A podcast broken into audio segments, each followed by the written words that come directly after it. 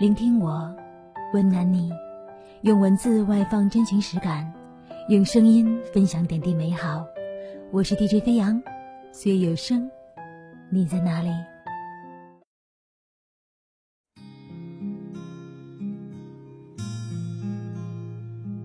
？Hello，每一位正在收听《岁有声你在哪里》的朋友，今天过得还好吗？我是飞扬。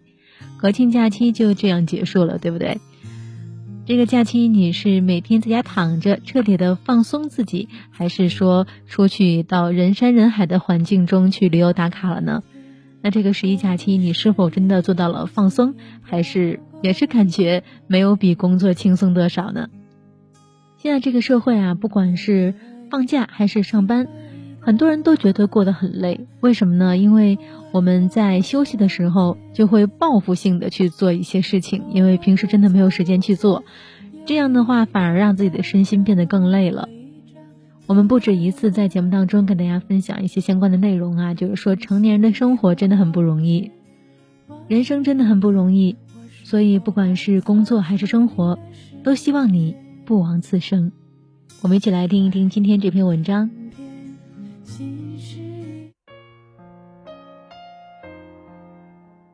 上海徐家汇的某商场里的肯德基餐厅，在不久前引起了网友的注意。徐家汇美罗城肯德基 B 一有不少闲坐的人，身强力壮却不干活儿，吃睡都在肯德基。一位网友向媒体爆料，这里有很多中青年男子长期在这家肯德基里蹭坐，他们年轻力壮，却在肯德基一坐就是数个小时。有时候渴了饿了，还会捡一些其他客人剩下的餐食；困了就靠在椅背上打个盹儿。前去调查采访的记者看到，他们其中偶尔也会有人从自己坐的地方起身，四处寻找着空餐盘中可能存在的食物。为了不惊扰到其他客人，他们需要耐心捕捉翻餐盘的时间，卡在客人离去之后、服务员到来之前的空隙，快步走过去寻找食物。翻看袋子，摇晃饮料杯，动作一气呵成。一个小时内连翻了五个空餐盘儿，但收获寥寥。大多数客人都将餐盘中的食物吃得很干净。忙活了一个小时，他只收获了半杯由不同饮料杯底混合成的饮品。他们之中，有的靠打零工为生，有的没有什么工作。他们通常待到晚上十一点，肯德基结束营业；有的回到自己一个床位二十元的住处，有的。直接露宿。多名蹭座族表示自己住在户外，目前并没有稳定的工作。其中一个人解释道，自己没工作是因为身份证掉了。但当记者询问他是否需要协助补办身份证时，他却连声拒绝。没有工作是因为身份证丢了，那补身份证还不容易吗？明明可以有机会去改变现状，这位男子还是摇头放弃了。我们都知道，身份证只不过是一个借口。不工作难道只关乎身份证吗？他在说服他人，也可能只是在欺骗自己。他让我想到曾经看到过的一个短片，视频中有四个人想要逃离眼前的生活。第一个人说：“生活不如意，这是我第十一次想要逃离这座城市。面对城市的喧嚣，找不到方向，无所适从的活着。”第二个人说，工作不顺心，第七次想要离职，面对工作的压力，焦虑不堪。第三个人说，创业遭遇挫折，第二十六次想要解散公司。每一个创业者都会感到惶恐不安，想要痛哭，也想要呼救。第四个人说，婚姻麻木，第三十三次想要离婚，没有了爱情的滋润，生活的激情，婚姻就像是一潭死水。浑浊不堪。忙碌的人生中，我们会有无数次想要逃离压力、痛苦，甚至现实的时候，而有的人选择了面对，有的人则选择了逃避。就像那位躺在肯德基长椅上的男子。网络上有一个一度引起众多讨论的热词“躺平”。按照网上的说法，“躺平”指的是人们决定放弃靠拼命工作来攒钱，不断产生焦虑而伤身的生活模式。而采取主动降低自身欲望，从而缓解生存压力的一种生活哲学。百度里“躺平巴黎”聚集着许多秉承这一理念的人，他们也用自己的亲身经历去诠释躺平的哲学。比如其中一个 ID 为“干饭之人”的八五后网友，他此前在深圳过了六年九九六的生活，也是一个标准的奋斗者。只是到后面，他渐渐觉得自己身心俱备，感觉人生没什么意义，一眼就能望到头。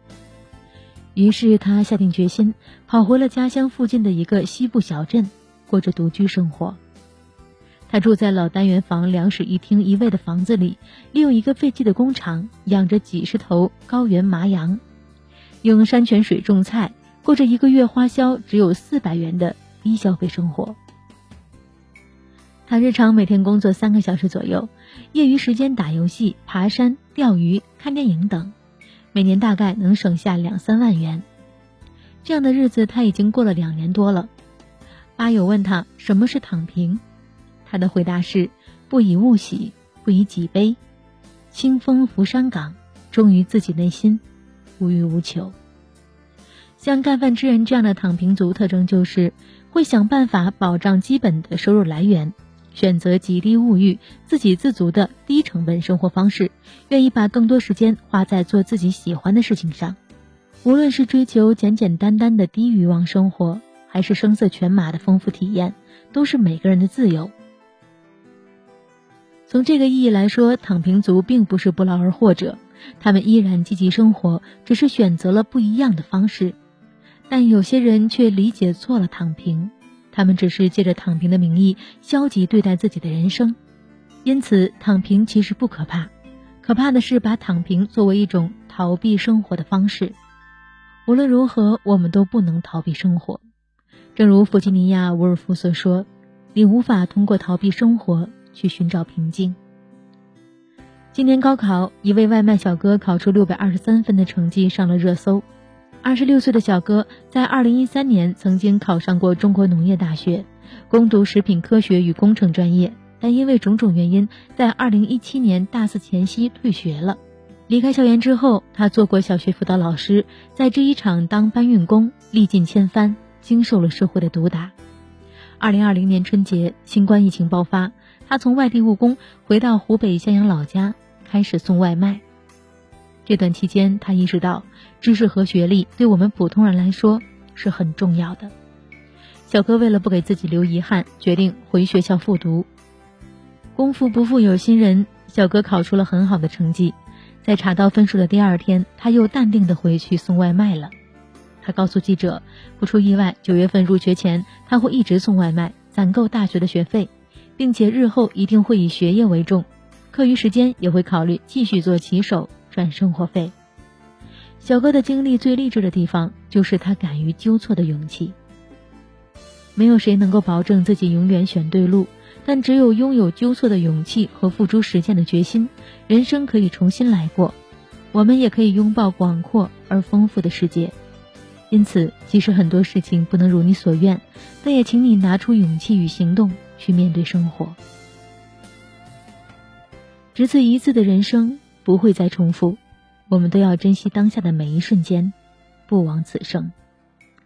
最后，用电影《垫底辣妹》中的一段话与大家共勉：如果你因心愿没有实现而正在心灰意冷，但为宏大的目标而拼搏过的这段经历，将来一定会成为你的力量。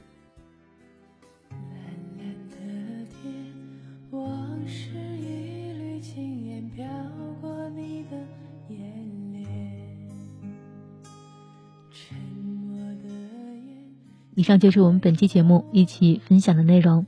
最后一段话真的很好，我们一起共勉吧。之前白岩松说过，当一个人很失落的时候啊，就是别人可能看不出来，觉得你可能只是话比平时少了一些而已，但是你的心底已经经过了翻天覆地的变化了。很多事别人不能理解，我们自己消化，自己努力，自己成长就好。不知道你现在是否也是心灰意冷的状态？也不知道现在你是否也想放弃努力，想要躺平了。但是我相信每一个真正奋斗过的人都不会甘于躺平的，哪怕这是他现在只想要的状态。因为真的是这样，曾经你奋斗过的经历，会让你不甘于躺平，会让你继续寻找柳暗花明的一天。好了，我是飞扬，祝你今天有好心情。各位回见喽。